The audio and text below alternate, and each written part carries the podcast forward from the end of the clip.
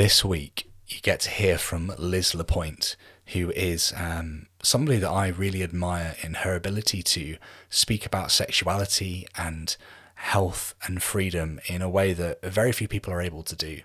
Um, so, this conversation tackles um, subjects such as parenting, um, what it means to be a, a, a husband and a wife, um, how advertisement has um, kind of bought us over in in believing certain things are true when they're not, um, and and obviously looking at kind of sexuality and how um, sexuality within religion is framed in such a negative consistently, and how basically it's time to take sexuality back and to frame it in a positive light so that we can fully understand and be who we are naturally.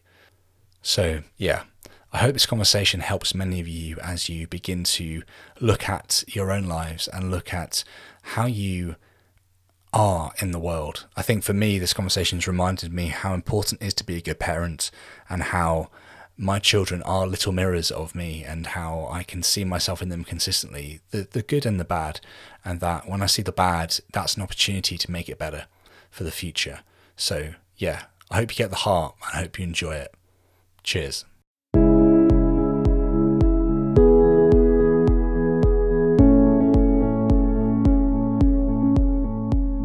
Welcome to When Belief Dies, a podcast honestly reflecting on faith, religion, and life. This podcast is all about listening. We want people to share their reasons for faith or their reasons for non belief so that we can better understand what has or has not convinced somebody of the claims that different religions profess.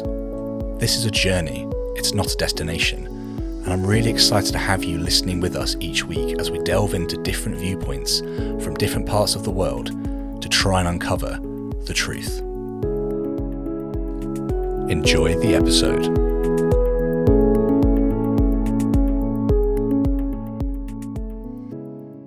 Hello, and welcome to another episode of When Belief Dies.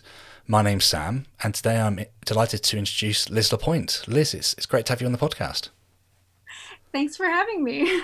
So, Liz, um, I've been kind of following um, some of your work now for a while. I think I first came across you on Twitter um, a good year and a bit ago now. And um, yeah, I was just really kind of um, impressed with your boldness and your bravery in, in kind of both within atheism or kind of um, skepticism, and also kind of uh, uh, expressing uh, healthy sexuality, which is something that I've um, still got a lot to learn about. I think, especially with kind of coming from a very kind of conservative Christian upbringing. Um, but Liz, I just thought it'd be great to get you on the podcast to talk about your story and to talk about sort of the, the, the reasons why you do and share the things that you do and share. So to start off with, if you're happy, would you mind just kind of giving um, my, my my audience an idea of who you are and, and yeah, and a bit of your backstory, if that's okay.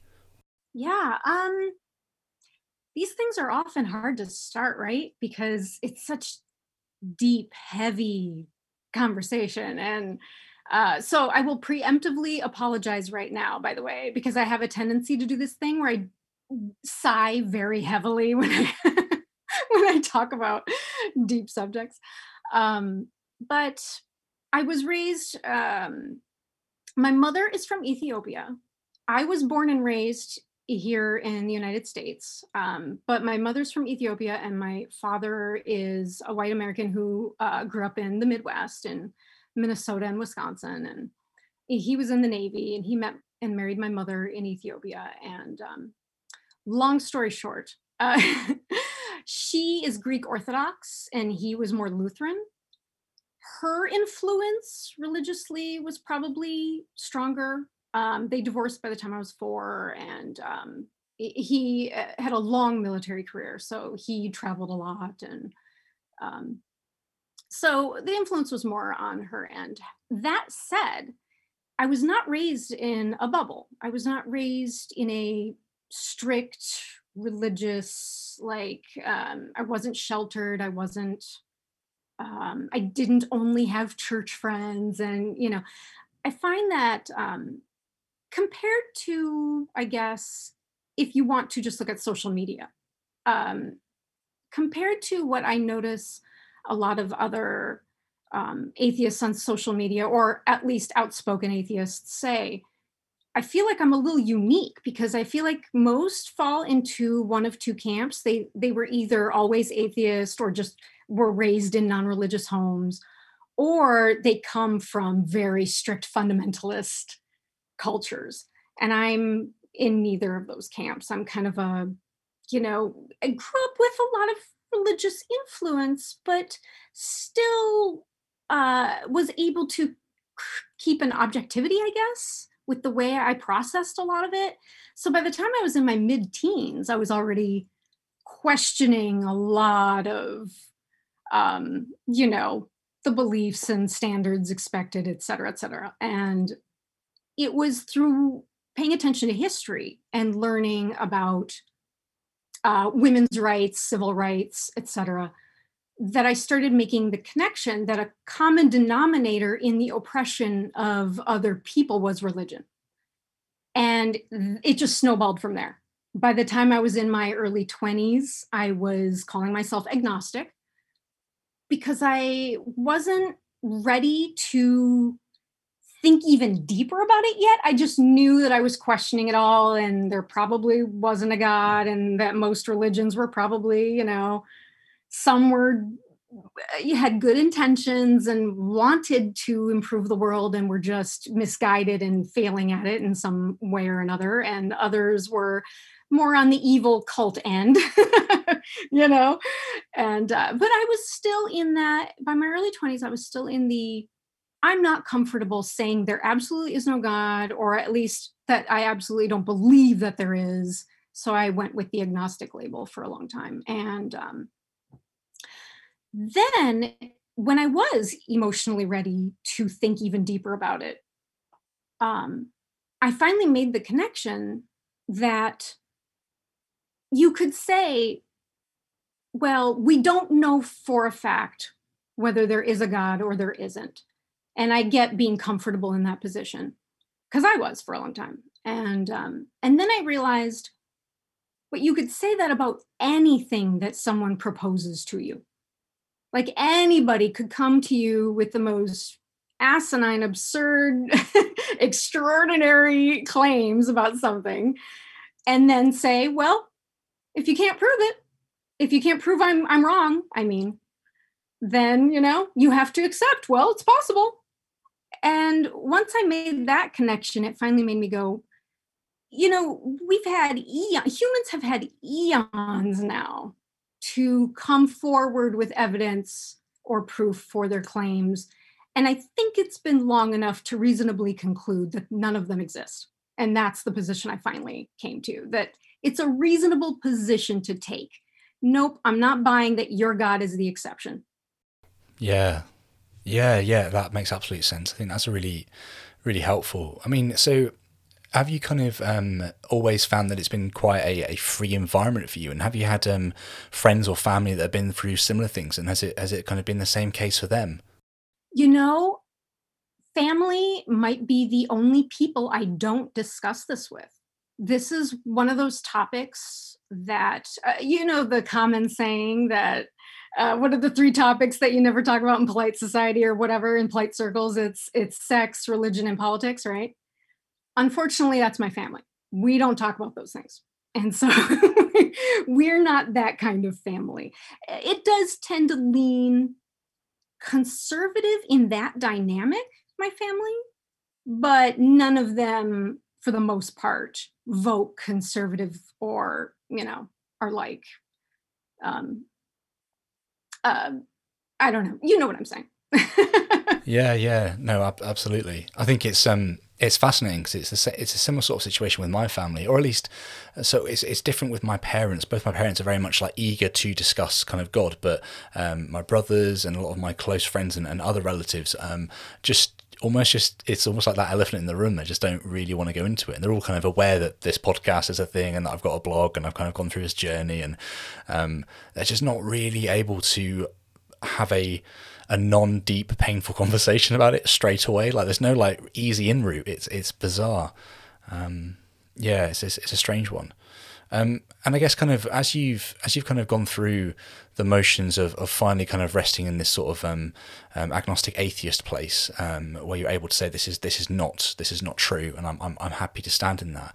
Um, have you found that's affected relationships or uh, purpose or or any of these kind of like bigger sorts of um, questions that a, a, a, lot of people tend to find are very much rocked when they kind of walk away from a faith. But I kind of wonder for you when you kind of realised that, that, you almost were happy to put your kind of um, your your your colours to the mast, um, whether you did feel like there was any kind of issues with purpose or kind of your your destiny or anything like that. Did those sort of questions come up at all for you? Um, not not as far as um purpose in life or destiny or i mean i always felt a little lost even when i was a you know in my young teens and oh great i'm sorry my light just went out. It's all right don't worry. Now i'm in the dark i'm sorry do i look like anyway um so not as far as that. I, I always even in my teens i always felt a little lost with what i was going to do after high school and everything because um, I had so many things I was passionately interested in. I didn't know what to choose. I had that, you know, that um, that uh, what's the word I'm looking for? That um, where you kind of freeze in your decision making because you're afraid to make the wrong decision. So I had a hard time with college going, okay, what am I going to major in? What I'm going to. At one point, um, I wanted to major in forensic psychology because I'm most fascinated by things that are the opposite of me. Uh, I think that that seems to be rare because I've been observing that I think most people tend to be most interested in reading about things they can relate to or that they can identify with. And for me, it's kind of the opposite. I'm most fascinated in wanting to understand um, things like evil the motiva- human motivations for evil and selfishness because I cannot relate to it. I'm a highly empathetic human being and the, fact that there are people in this world, the psychopaths who can go around and just do whatever and it doesn't even uh, you know occur to them to care and that just is so bizarre to me. So I studied that for a long time. And um, I also am fascinated by human sexuality. So I also studied that for a long time. And um, the ways in which religion can affect how we develop in our as sexual human beings and how it can very much stunt our development in that area and um, how that can o- oftentimes be the cause of a lot of issues within marriages while dating um, even when it comes to sexual violence. And uh, so i wanted to very much delve into that. And then um, I found myself really fascinated by paraphilias. Like, what are sexual fetishes? Why do some people have them? Why does it tend to be mostly men? Why? all sorts of things. So, those that all of that led me to start the naked advice with liz lapointe because i wanted to reach other people and ask them for their insight share their stories. Tell me you know tell me what i don't know because i want to know because i can't relate to this. I want to know what makes some men be turned on by feet. Like i want to understand this. So that's where that came from. And so i educated i made educational videos as well as teach me because i'm also in this for learning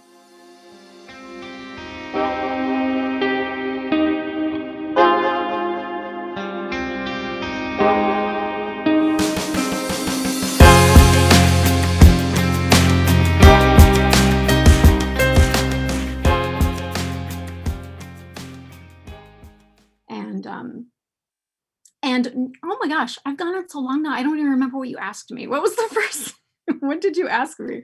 Yeah, it was. It's kind of talking about kind of um, when you when you stepped um, or stepped into that realization that kind of a- atheism is, is a thing that you kind of you're, you're happy to associate with, um, whether you kind of lost your purpose or your um, your destiny almost. But it sounds like you almost um, you almost found a freedom to begin to delve into things that you weren't kind of um, sure why other people had had these thoughts or feelings about stuff. So you kind of mentioned like psychopaths there, and I, I mean I completely agree. Like it doesn't make sense how someone can go and do like a horrific crime and feel no remorse. That just feels really strange. And also it's really hard to tell who is like that, and that there are people that we will interact with every day well, when we're not in lockdown, but who we could interact with every day, walking past in the store or whatever, and, and there will be people like that that we do kind of come across.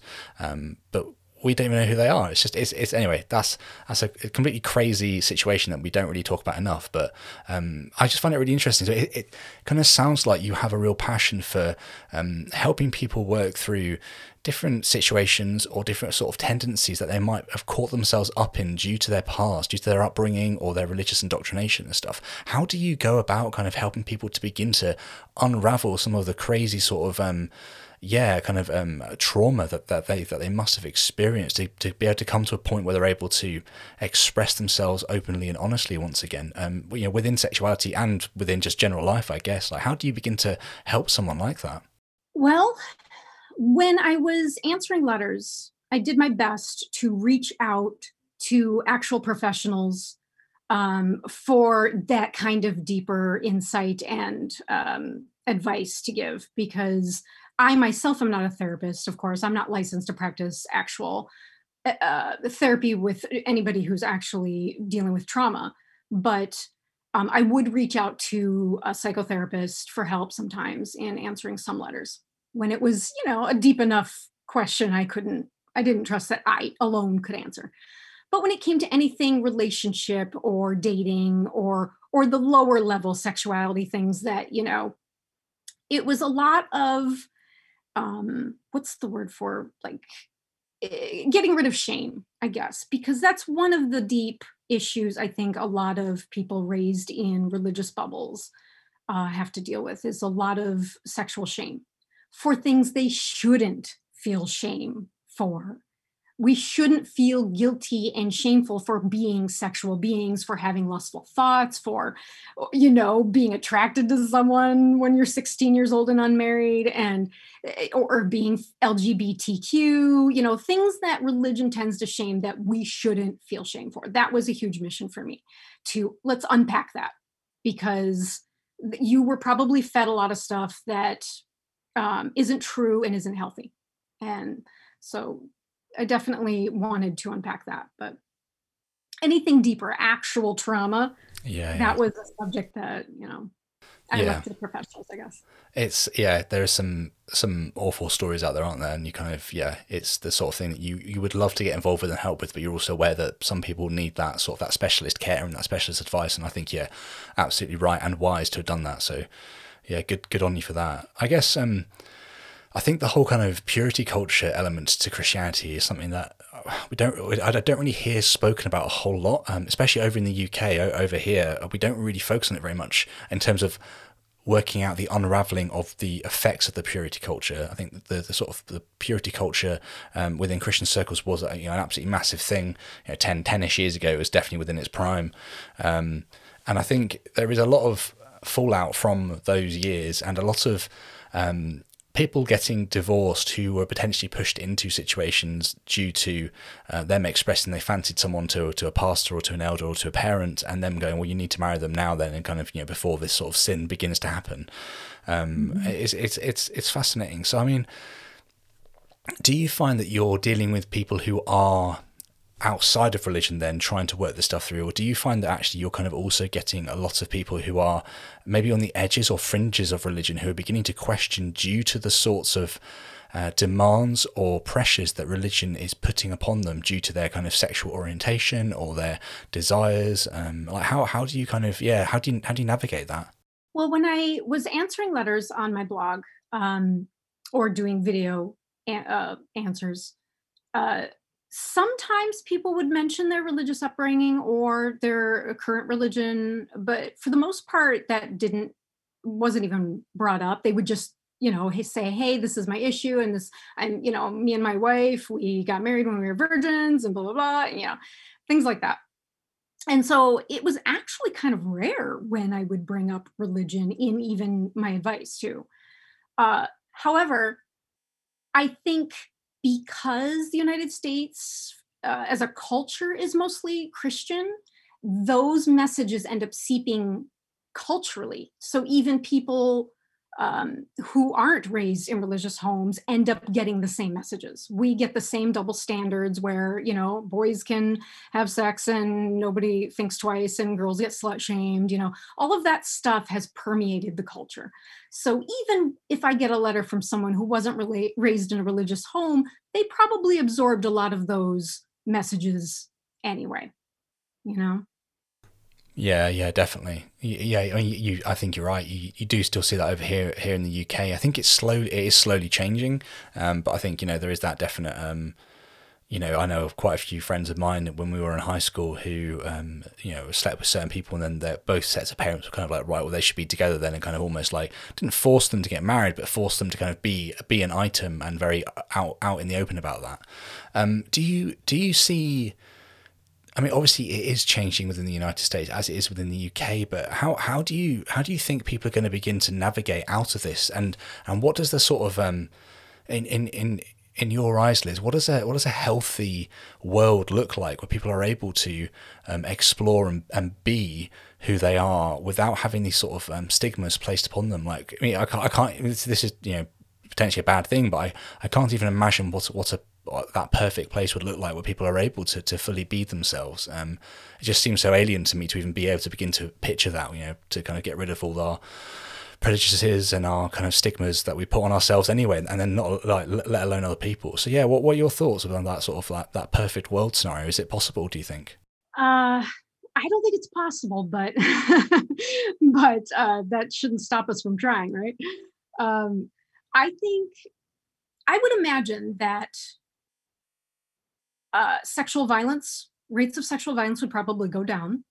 Um, I think some particular religions, not all, but some in particular, are very heavy heavy-handed in their misogynistic views of women and the role of men in society and in a marriage. And I think that ends up playing out in ways that result in rape and the molestation of children um, in ways that if they weren't, if those messages were not being uh, compounded by religion as well as justified by their religion, that we'd probably see those rates go down. But obviously, there's also all of the other ways in which it would uh, there would be a ripple effect uh, with, women's rights and um, other hard-won civil rights issues and equality. I think fewer LGBTQ teenagers would be suicidal. I think, you know, I mean, we could go on all day probably with examples in the ways in which, unfortunately, religion uh, will claim that it makes people's lives better and is a, a, boon to a culture and humanity when really it's doing a lot of the opposite.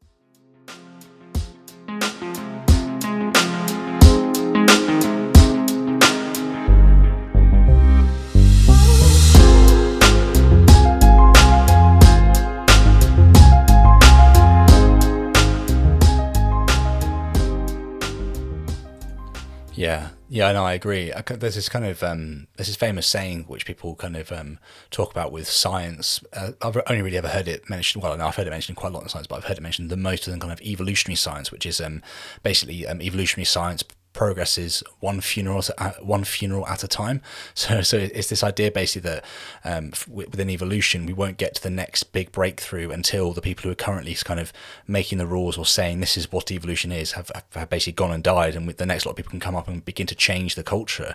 I kind of almost wonder whether, sadly, it is like that for us, where there'll be a few voices now today. Um, you, you know, we're both we're both young and and we, we, we, we have strong voices and we can kind of make a difference. And people listening likewise have have voices. And if, if we can get that sort of message across in a positive proactive way now we can begin to see you know within our lifetimes change. And there's also i think a lot of people kind of view, view the world very much as their lifetime. Like there are going to be hundreds of years after us, thousands of years probably, and we can begin to kind of make a difference today for those people when when the sort of stigma hopefully dies with the people that has the stigma, and we don't kind of just keep re-embedding it within within children almost, and then letting them grow up into adults and still kind of spew that same painful message. Um, mm-hmm. Yeah, hopefully, hopefully. So, what sort of work do you find yourself doing today, Liz, with your sort of, um, you know, your kind of your your Twitter and, and, and, and your blog and your, and your YouTube channel? Um, how, how, how are you focusing yourself around those things today? And what's your sort of kind of aim aim with that at the moment? Well, I started the Godless Liz Twitter profile because I realized while I was giving advice, uh, you know, I've, I've, i started the Naked Advice with Liz Lapointe six years ago now, I think, and for a while there, because I didn't want to alienate anyone, I I wasn't as outspoken about religion or um, my beliefs, uh, you know, etc. And then it occurred to me, I'm what I'm doing is kind of just a band aid. Uh, you need to deal with the root causes of things. Um, and and so that made me want to start owning it more publicly. And so I started Godless Liz because I needed that outlet. I needed to um, have some place where I could uh, voice these thoughts and reach people who agree and, or are at least thinking about this stuff and um, it's like it's like finding uh, you know an on a giant online meetup group that it's great. It's been really great. There's this rapport and i'm finding i'm making all these new friends. It's it's been actually pretty amazing. And um but yeah so that was the main motivation for that. And the connection of course like we were saying earlier is that um how i want to tackle the issues of religion and sexuality and um, relationships so that people can be happier because there are a lot of people who are sold that that um, that lie that uh, for example i think it's more common in evangelical circles uh, to believe that uh, you really don't have to put too much thought into marriage or too much work into it because if if it's a holy marriage and God picked this person out for you, everything should be fine. Just believe in Jesus and everything will turn out fine. And you're like, really? That's not how it works. That's not reality. That's not. And unfortunately, a lot of people realize that too late. Yeah, yeah, that's such a big thing. I mean, I know so many people that have gone through, um, especially deconstruction of faith after beginning a marriage where both both partners were Christian, and then um, you know some marriages survive and some marriages don't survive. And I think you know a lot of people um, kind of put a lot of pressure on themselves to go, well, you know, somehow, for instance, I'm I'm still with my wife. It was very rocky for a while, but we kind of worked it all through, and and which is fantastic. But I think a lot of people that haven't worked it all through or haven't managed to stay together almost put a lot of pressure on themselves, like, why couldn't I do what what Sam did, or why can't I do what this other person did? I think um, there's there's almost this stigma within couples that have been through that sort of deconversion process where could they both could have deconverted or just one of them could have deconverted where they begin to start blaming themselves um, because their lives and situations have changed in ways that I think were outside of their control. So I've got this sort of thing which I say on, on most episodes. So listener, forgive me because you've heard this before, but um, I don't think that we have the power to control what does or does not convince us that it's true. So I mean, I could say to you, can you now believe that the Islamic hell is true? And like, of course you're not going to be able to. Or like, can you believe the moon's made of cheese? Like, of course you're not going to be able to. But if I say to you, no, um, can you can you believe that your husband loves you? Well, of course you're going to be able to because you you you are convinced of that. But I don't think we actually have the power to control what does and doesn't convince us, um, which is another big podcast thing. But I think there's this this difficulty within relationships, and I kind of would really like your advice on that, and and maybe maybe listening to kind of what you would say to people going through this. Um, I, I don't I, I don't think we can predict where relationships are going to land once we begin on this deconversion journey. But I kind of want I just just want listeners to realize that it's it's almost not their fault. Like it, whatever they're going through, however they're experiencing these things, whatever um, the tensions are within the relationships and it could be with their children. Like i know people who literally aren't allowed to see their kids anymore because they don't believe in god. Like it's it's it's horrific. Um, but i kind of want them to hear that it's it's it's not their fault and it's um getting getting emotional talking about it. It's it's very upsetting that religion has such a strong hold upon what we think somebody is. Um, that if they are not a Christian or uh, you know whatever religion it is, if they're not that thing, then they aren't almost aren't a person or they're lesser than, and therefore we need to take away the things that are important, like our love or our children or whatever, and alienate that person. That's a really destructive and horrific message essentially that I think comes across. Um, I mean, have you kind of have you kind of gone through these sorts of conversations, um, Liz, and kind of what would you say to somebody like that? Uh, were you describing like the practice of shunning? Yeah, yeah, shame, shunning, and also that sort of withdrawal of love and affection because of someone's beliefs, essentially. It's a really sad um, aspect of most cults where you have been brainwashed into believing a, in a twisted version of love, right? So, what they tell you is it's loving behavior to shun the people you love because the goal is to get them back. And if you get them back, that will get them to heaven. You know, they'll be saved at the rapture or whatever the lie is, right? And and that is really sick. And you're basically these cults destroy the families because now everybody's you know like uh, they're all you know and um were you asking me what I would say to someone who's going through that right now? Yeah, yeah. If, if you're if happy to speak about that, that'd be really helpful. I think for a lot of people.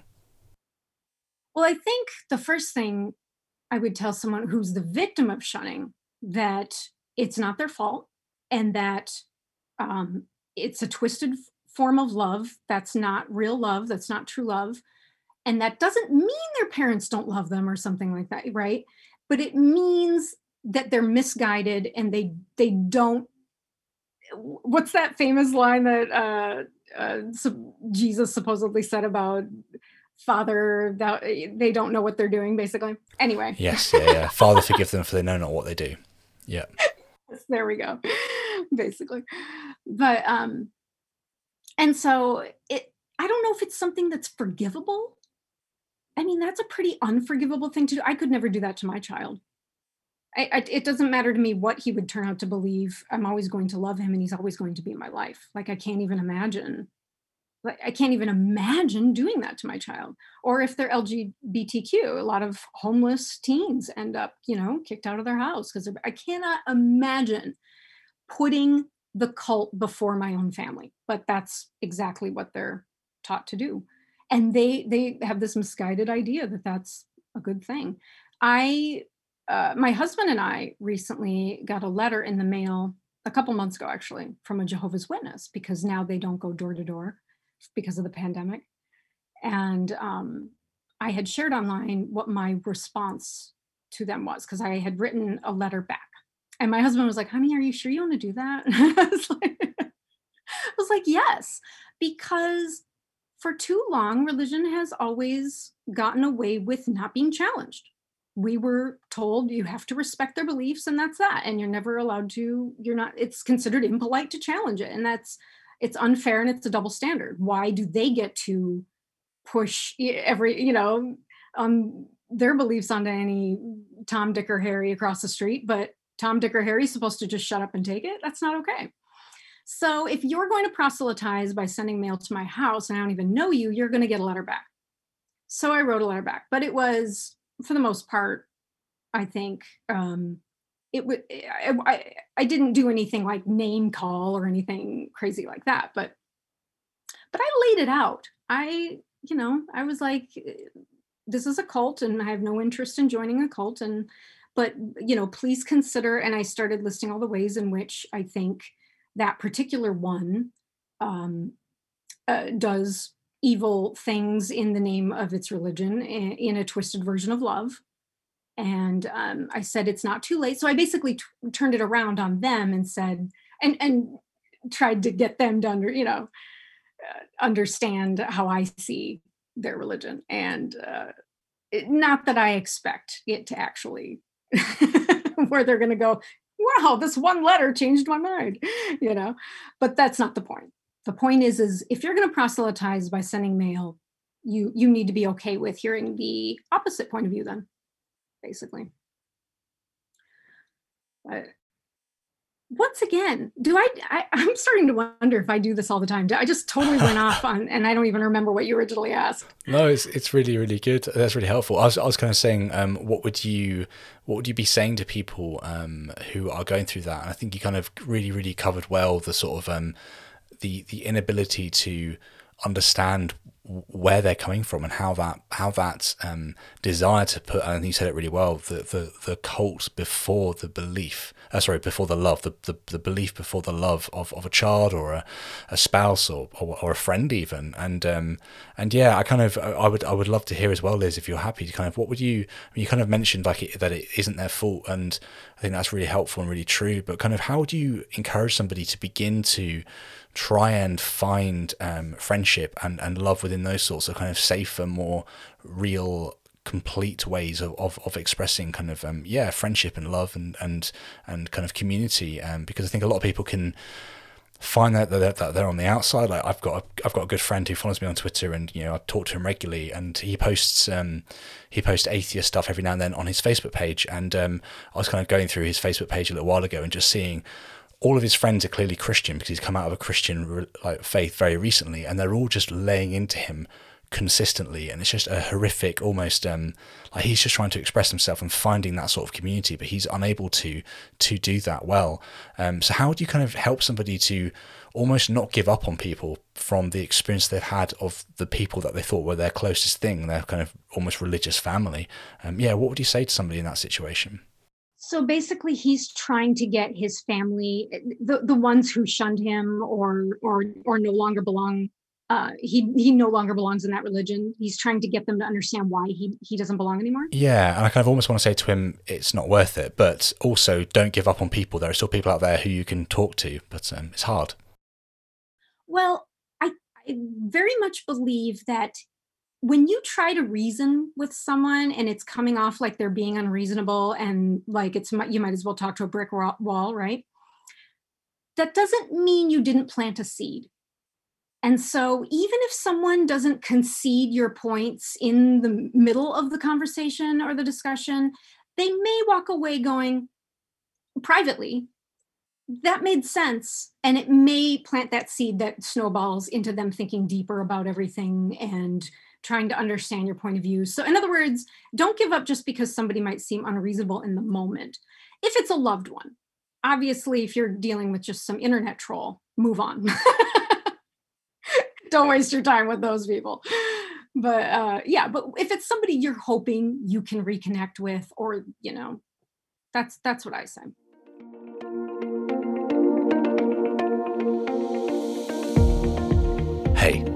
I want to take a minute of your time to talk about supporting When Belief Dies. This will always be an advertisement free podcast, and for that reason, I hope you will be willing to share this episode with your friends and family. Subscribe to the podcast in your favourite podcast app and check us out over on YouTube. Finally, I want to ask you to consider supporting the show financially. You can support the show on Patreon with a monthly gift or a one off donation via PayPal. Everything that you give goes directly towards running and improving the blog and podcast. Take a look in the description for all the links, and thank you for supporting the show. Right, let's get back to this week's episode.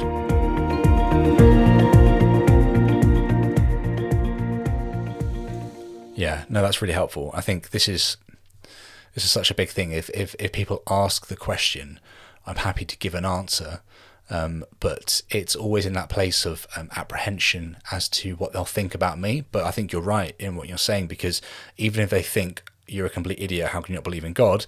You might have begun to make them ask that question: Why doesn't Sam or whoever believe in God? Like, what is it that made them turn away from this almost easy, comfortable life they had and begin to go, I don't believe this anymore, and change their entire world? Like, that's a big thing to have done out of the blue. So clearly, there must be something to it.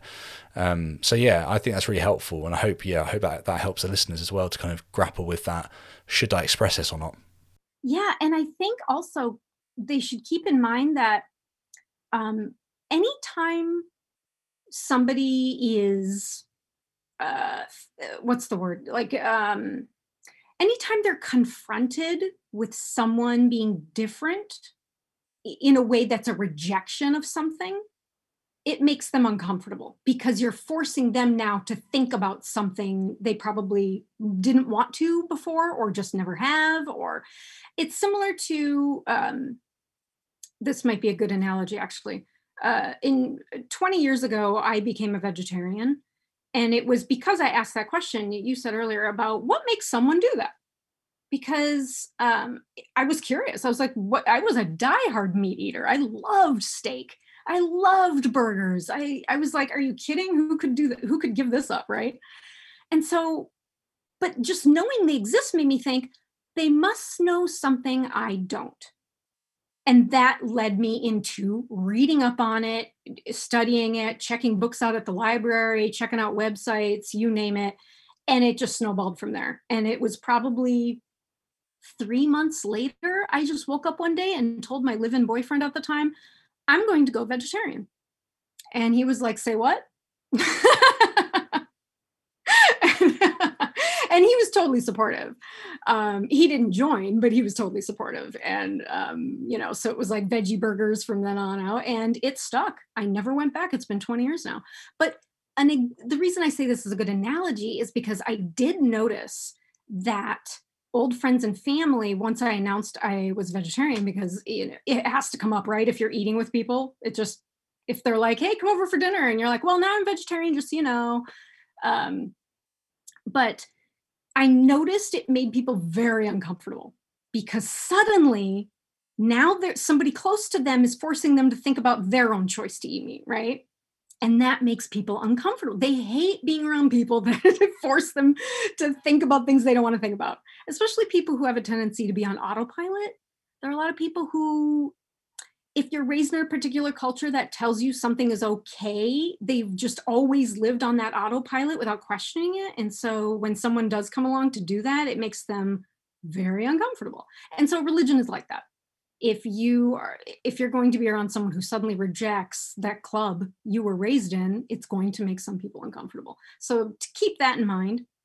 Yeah, that's super true and helpful. Um, yeah, I, I, I actually went vegan um, at the beginning. Well, it's think it's almost. I think it has been a year now since I went vegan. Yeah, it was. It was the beginning of lockdown here in the UK, which was March last year. Um, mm. Just from precisely that going. Why is everyone like? Why is my Twitter feed blowing up about about veganism? This makes no sense. And then going in and going, oh, okay, oh dear, I think my entire world's changed, and I had no control over that again. Um, so that was that was fun, and it's been it's been fun kind of helping um, the boys kind of explore it as well, um, which which has been good for them. I think they've they've enjoyed kind of going, what's that, Daddy? Like that's oat milk, and like, oh, what's this, Daddy? Well, that's your that's your cow milk that that that, that you guys have, and them going, why do you have oat milk? And trying to explain to them um, what it is. Trying to explain to my youngest, who's three, that I, that I that I that oat milk isn't isn't something that you make a tree from. He's he's convinced that oats are trees, basically like little tree seeds. like that is not what I noticed. But anyway, it's it's very cute. Um, yeah, yeah, kids man. Um, and I, something I was going to ask you, I guess, kind of talking about um, about um, it's going to be a really random tangent, but it's just kind of got me thinking about the way that things are sold. So you kind of talk about autopilot and um, how we kind of see adverts on TV, and it could be that um, quite a lot of the time, weirdly, sex is used within sort of adverts and things to sell something to us. So um, there's been so many kind of adverts for like burgers or uh, takeaway restaurants or whatever, which have been really kind of sexualized into this sort of like if you want to be a man or you want to be a strong person, go and get this burger and do this and do that and don't do the other thing. And it's it's it's almost like you kind of um, yeah, I think the, the obviously the advertisement companies are very switched on to, to sex. They're switched on to what's cool and not cool, and they're trying to consistently push things in your face. Um, I think that can be helpful to opening up people's eyes to, to sexuality in terms of how it can be used and and the different sorts of sexuality that there are but also it could be quite damaging to to a lot of people um, and and and and and what is what is a man? Like what what is it what does it mean to be like a person? So another really random example um, we do lots of kind of like um HIIT sessions on on on youtube here. So my wife and me work out most lunchtimes together and our youngest isn't at school yet so he's around quite a lot and he's always asking for the muscle man. Put the muscle man on because there's different sorts of people that do, we do workouts with online and one of them's like this really big beefy guy and um and yeah my my my, my youngest has has an obsession with him and my wife's like is this okay or not? Like is it okay that that he's wanting to kind of like watch this like really big muscular guy work on my it's yeah it's, it, it, it is absolutely fine but it's it's it's interesting because I think it's helpful because it's helping us to ask questions like what are we watching? What what is this selling to us? Um and how are we interacting with it? And what does it mean for our children and us to be engaging and consuming these things? Um, so a really really big one there but kind of do, you think the way that sexuality and the way that um, almost kind of um, what it means to be a woman what it means to be a man what it means to be whatever is sold through advertisement is that healthy or is that negative? And how do you kind of combat it if it is negative? Like how do you kind of yeah navigate that entire massive world? I think for the most part the advertisement industry has been pretty negative when it comes to those gender stereotypes and roles and expectations and that makes sense right? When you look at what their job is their job is to manipulate you emotionally into thinking you need their product right? So what are they going to do to do that? They're going to tap into our insecurities and our vulnerabilities and uh, you know if if it's about weight or about you know they're going to tap into whatever those insecurities are and tell you you need this product right? Hmm. and i think that ends up compounding a, bunch of negative messages for both men and women i think um, the majority of the time the conversation is about how it affects women of course right and that's one of the reasons why it was such a big deal in the you know around 20 years ago when uh, advertisements were finally um, using models that weren't 90 pounds, you know? And, you know, so I mean, we have come pretty far, actually, I think, in the last 20 years. Things have improved dramatically. I see advertisements now for makeup where the makeup companies are using women older than 50 you know in their ads and and they're beautiful and it doesn't matter and it's amazing and so i think we have come very far um I don't I can't speak for men though. I don't know, you know, what what messages are men getting now? Because I know for a while there it was very much about bulking up and muscle and uh, or regrowth of hair or things like that. But I mean, has that gotten better? Well, no, I'm I'm still bald, so it's not it's not worked for me um, at all. Um, yeah, I find it weird. Like there's this there's this really funny. Um, I mean, there's there's been lots of these, but there's this really funny meme on Reddit I saw the other day where there's this guy who's like basically bench lifting, and he's like, I'm going to get all the women to love me.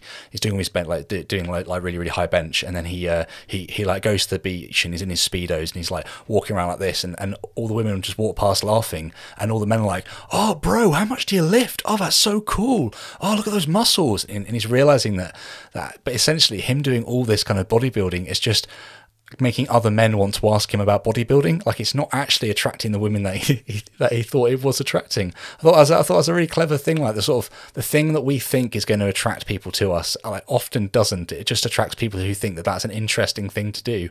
Um, yeah, it's just bizarre, but very funny. I did not see that, but that's great. That's because you know what that reminds me of. There are a lot of women who dress a particular way and it's like they're dressing for women. They'll dress in a way that the average guy is like, meh. But women will be like, oh my God, I love your outfit. Like, where did you get that? You know, but, but a guy is just like, whatever. so that's interesting. Yeah. Uh, it's fascinating, isn't it? And yeah, I mean, I'm I'm forever having this conversation with with with my wife as well about kind of um she you know she wants to kind of wear certain things and she's kind of thinking about how she looks, which is you know, absolutely fine. Um, and I'm kind of al- always trying to help her remember that I'm not really focusing on that. Like the things that I notice about her are like the way that she's kind of plaited her hair or those those sort of things. For some reason, that's that's just what I kind of see and, and, and recognize and trying to help her realize that the things that I pick up on and the things that she picks up on are completely different things. Like I never look at, at the shoes she's wearing ever, but she's always thinking about those sorts of things. I'm always looking at her eyes and her hair. That's the main thing I look at. I don't know why. That's just the way that I kind of look at her, I guess. Um, it's, it's funny. It is funny the sort of uh, when, when we actually stop and actually analyze how we interact with people and what we think is important on us for them.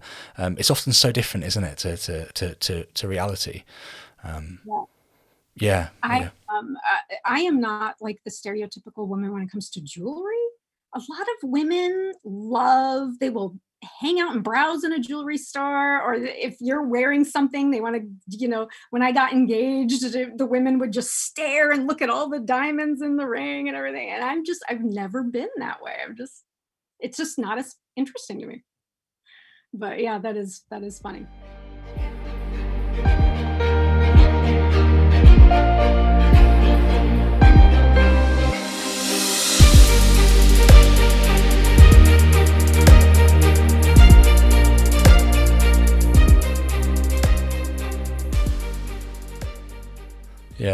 think this is this is. I mean, I think you've you kind of summarised it really well there as well. It's the um, it, I think society is um, is becoming more comfortable with individualism.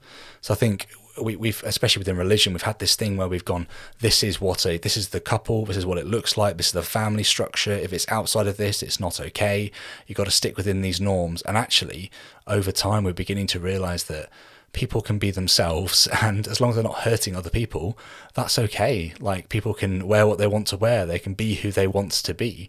And um, and actually you'll kind of meet people who are, who are in similar sorts of positions to you because of the sort of natural tendencies that you'll you'll you'll go to certain places you'll be on certain websites you'll engage with certain people on Twitter. Like you've got the godless Liz account because you want to engage with that group of people. Um, and it's just fascinating because I think we we begin to be able to carve out the the areas of our life that we want to be able to um, yeah interact with and socialize with and actually begin to have those deeper relationships. Um, which I mean that that feels like a fairly new thing right? That is that I don't feel like that's been going for that long. It seems to have been I mean at least for me it was definitely a case of this is what a family looks like. And then when I left religion I began to go well, if that's not what a family looks like, what's what what is family? Because that entire question shifts from a, a husband and a wife and their children to, oh, families family can be completely different. It's a completely different concept when you're outside of religion. Um, yeah, I don't know. Have you got any have you got any thoughts on sort of how we how we group people together and how we use individualism to express ourselves, but also kind of come together for certain sorts of um, relationships? I guess. Yeah, a, a big question. I'm aware, so apologies for that. Well, yeah, I was going to say I might have to think about that one. Uh, you know, when when you bring up how it can be different outside of religion, we, I mean, we all are aware that religion um, tends to have very rigid rules, right? Very rigid rules about how you can live, even how you can eat. You know, uh, uh, if you're Muslim, you can't have alcohol and you don't um, eat pork, right? And you know, so every religion has their rigid rules and how you live and who you can marry and all that stuff, right? I think I knew someone who grew up Mennonite, and I remember her telling me they even had rigid rules about what color socks you could wear or something like something so meaningless and petty that it was just mind blowing. I couldn't believe it. But anyway, so yeah, when it comes to relationships and family, yeah, family is who you love, who loves you, who accepts you, for who you are, who you can feel good about being around, right? Who you can be your authentic self around. Those are the people we feel closest. Uh, I find that it's really difficult to feel close to people if you feel like there are subjects that you cannot put on the table for discussion. Anytime there are subjects that you, if there's a wall there, if there's you might love somebody for all sorts of other things but if there's a particular elephant in the room all the time um, that neither of you are comfortable uh, pointing out or talking with each other that that tends to chip away at how close you can feel to that person. And um, unfortunately that's my family for me. I, I, I love them but we aren't close. We have very little in common. There's a there are a lot of subjects none of us put on that table and um, eh, I have never had open discussions with my mom or my brother. I think he still goes to church with his wife and kids, but um, my younger sister, I don't, I don't think she's probably a lot like me. She's probably going to be the closest to uh, matching up with my views of the world and everything. Um, but it's still not something we talk about, you know? Yeah. So family, my husband is atheist as well. And um, it, when we met, it was one of the first conversations we were able to have with each other and discern, you know.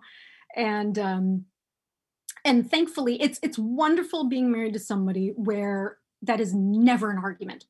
N- nothing. We never have fights related to anything with child raising or life, major life decisions or goals.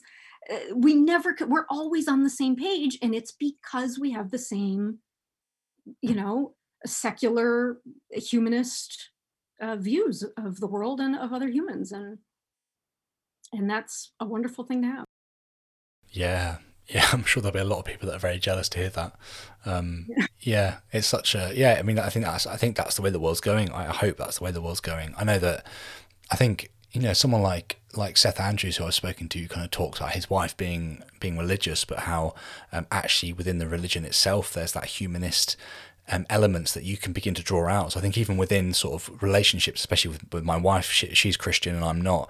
Um, I can begin to pull on those those humanist elements and go, well, I still care about the same things, just for different reasons, and actually begin to kind of work that through together. Um, though we do definitely still have arguments, um, but I think that's just because we've got two really little kids and we've tired too much, uh, basically. Um, no, that's that's that's that's really helpful. And I was going to kind of kind of ask you if it's if you're happy to talk about it and i didn't didn't prep you beforehand so just feel free to say no and we can move on but um, i think for a lot of people who have come out of religion the idea of raising children um, now is quite a scary thing. Um, like how do i raise like i've got two little boys. How do i raise two boys that are loving and whole and complete um, without without a god? And that might sound completely crazy to you but you know it was put in me right from a really young age that I was only complete when I had that relationship with Jesus. And I obviously don't believe that's true anymore. But actually, when I then come to my children to raise them and to help them begin to grapple with the big questions of the world, it, it can be a real challenge to to know how to interact with difficult circumstances like bullying or um, you know this child on the street won't play with me because I've not got like the latest pair of trainers or sneakers in America or whatever. Um, so like, how do you? I'm not asking you to tell me how to raise my children, but what I'm asking you to do is to help me know where to go to find resources or to find supports to be able to, yeah, raise children in a, a healthy, wholesome way. Because, I mean, a, a, another example, and then I'll let you respond. Sorry, Liz, I, I keep talking. Um, basically, so I was told, for instance, that homosexuality was wrong right right from the get go.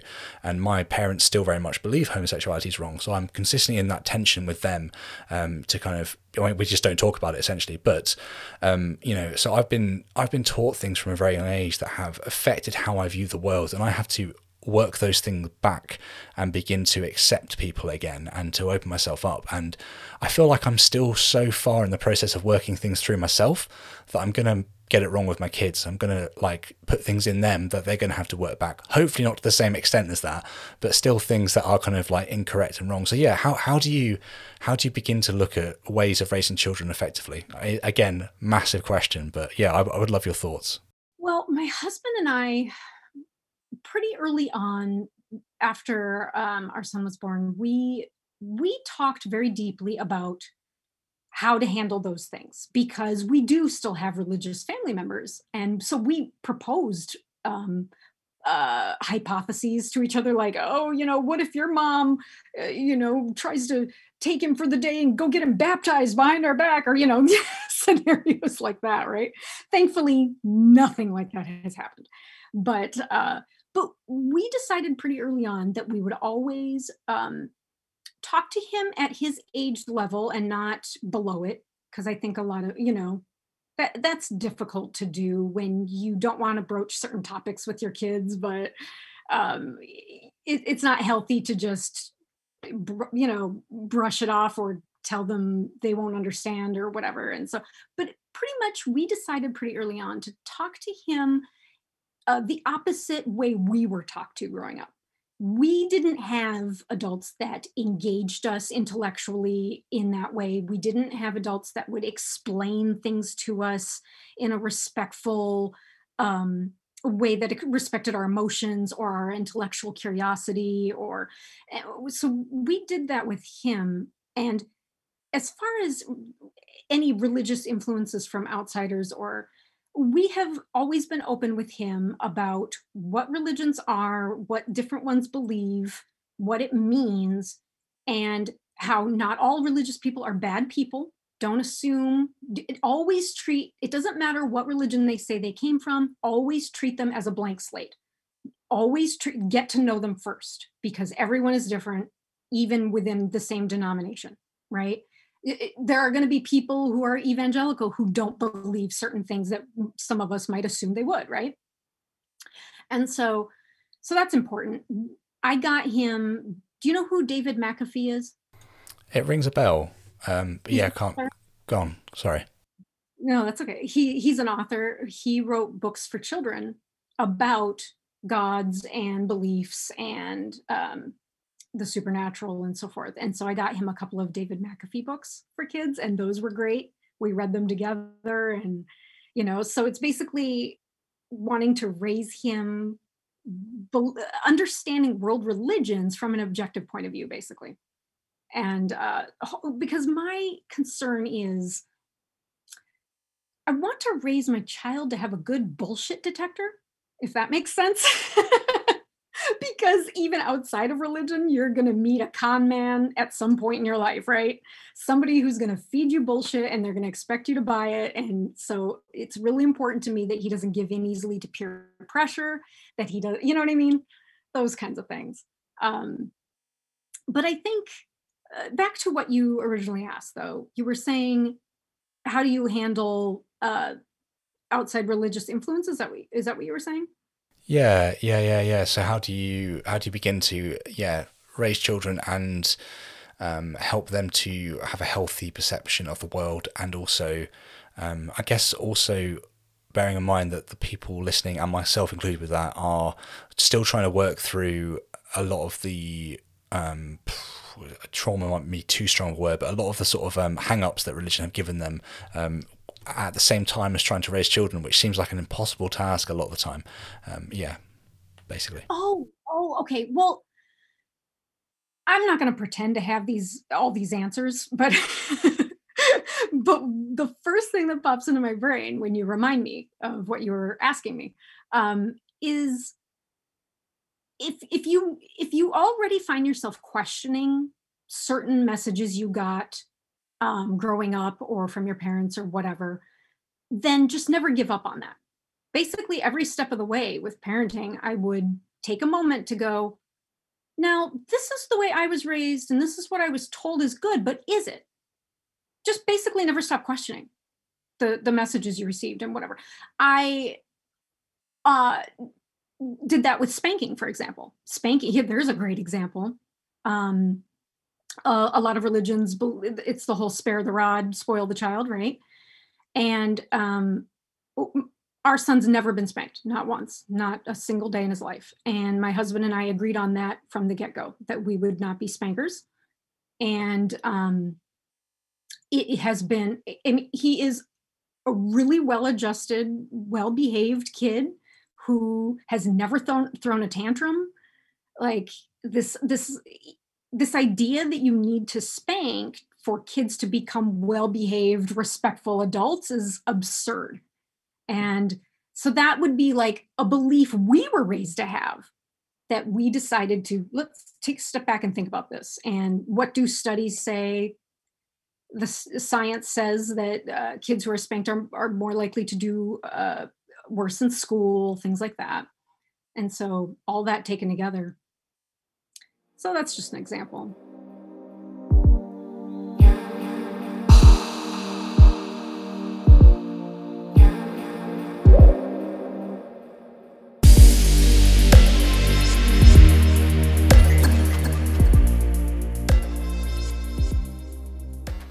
Yeah, and it's it's it's really helpful. It's same like I was um what was it called in my house? It was called the wooden spoon. Like if you were naughty, you get the wooden spoon.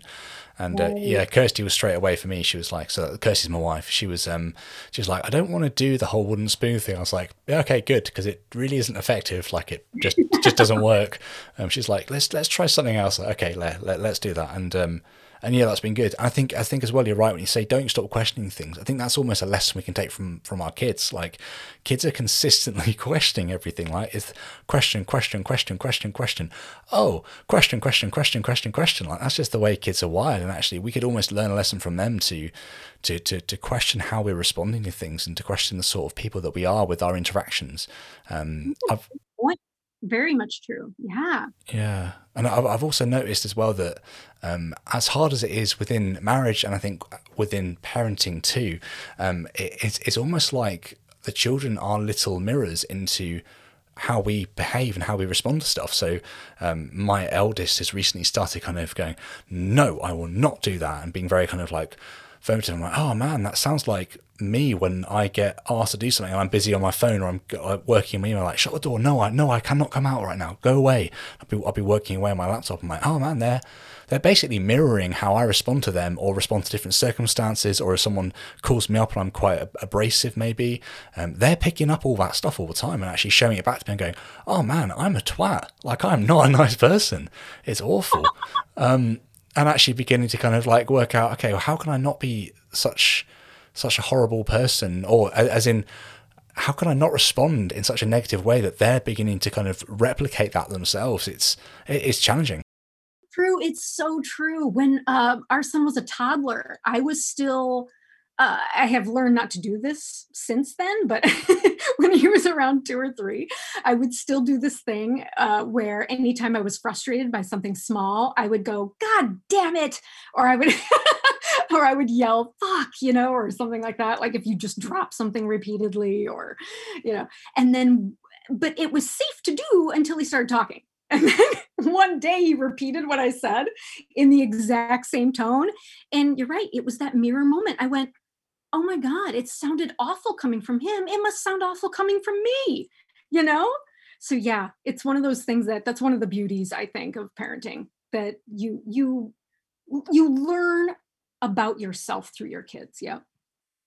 And they're always painful lessons. like they're not easy lessons, are they? Oh gosh. Yeah. Right. I, I was um I was sat there and it isn't it isn't a isn't a bad phrase or anything, but I was sat there the other day um uh, doing something. I can't remember what I was doing, and um, and I just heard my youngest sat in the kitchen playing with Play-Doh, um, and he just went, "What the heck?" I'm like, "Oh, that is that's what I say when I'm confused about something like that. He's just picked it up and he's just rolling with it. it you know, they don't even really understand. They just know the sort of situation it works in, when it's used, and they'll just add it into their vocabulary, and that's it. They're they're they're, they're going with it. Um, so yeah, yeah, I need to be more careful. Uh, it's just so hard to rein it in sometimes. I think. Um, anyway, lessons for us all, I'm sure. Um, Liz, I kind of wanted to make sure that we kind of touch on kind of what you're doing at the moment and, and, and also kind of how people can um, get involved and kind of learn more about sort of um, healthy sexuality, I guess is probably the, the, best way to, to talk about it. I know you've got a YouTube channel and there's some amazing videos and resources in there where you openly discuss some really potentially awkward subjects, but in a really loving and kind way. So I wonder if you can kind of just run us through your work in general and how people can begin to interact with that. Thank you. Yeah. Um, yeah, well, yeah, I have the Naked Advice with Liz LaPointe on YouTube and uh, the nakedadvice.com I don't answer letters on anymore, but lizlapointe.com I um, blog very regularly about a lot of my experiences because at one point I decided, you know, I'm writing as an outsider. I want some insider knowledge. I want some insider experience. So I um, I worked as a financial dominatrix. I made foot fetish videos. I have an OnlyFans. And so um, I'm learning a lot. And uh, I, so I write a lot about those experiences and um, as well as research them still. And so, yeah, so you could sign up to my email list and read my uh, insights and my blogs on lizlapointe.com. I don't make new videos for my channel. I still, uh, and I appreciate it. I still get letters from people who are like, I miss your channel, I miss your videos. How come you don't make any more? And it's just, it ended up being too too time consuming and energy con- consuming to do on a regular basis um and not be paid for it and so and so I was like, okay. My husband was helping me do the videos on on his days off, and I was like, he never had a day off, and I it finally was like, okay, I'm done. I, I had covered most of the topics that I wanted to cover, and um, but yeah, so that's how they can um, interact with me.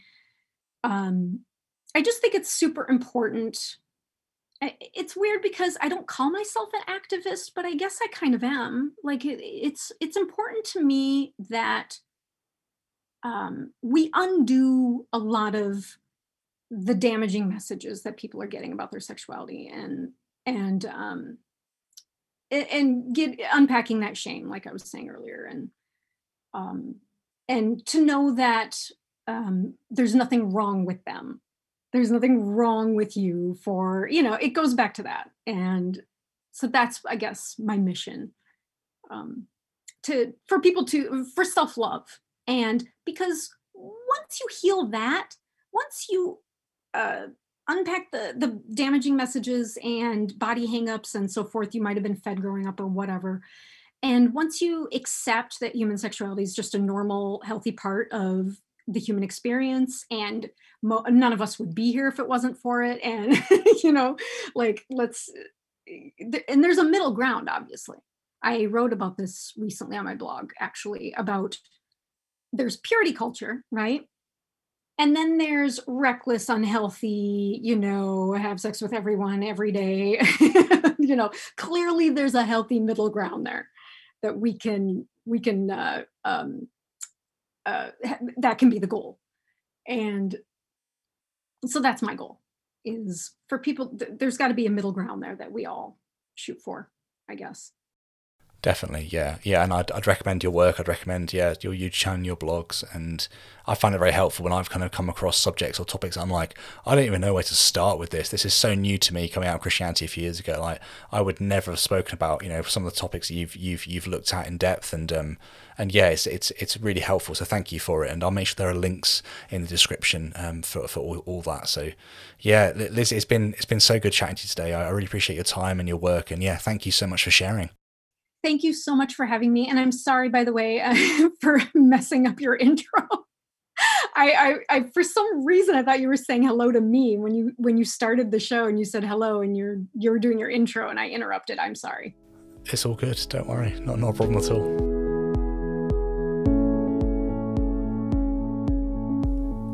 I hope you enjoyed this week's episode. To leave any comments or thoughts, you can head over to YouTube and to follow us on social media or to see where else we are online, hit the link in the description. Thank you to all our regular givers for making this dream a reality. I'll catch you here at the same time next week. Enjoy the journey.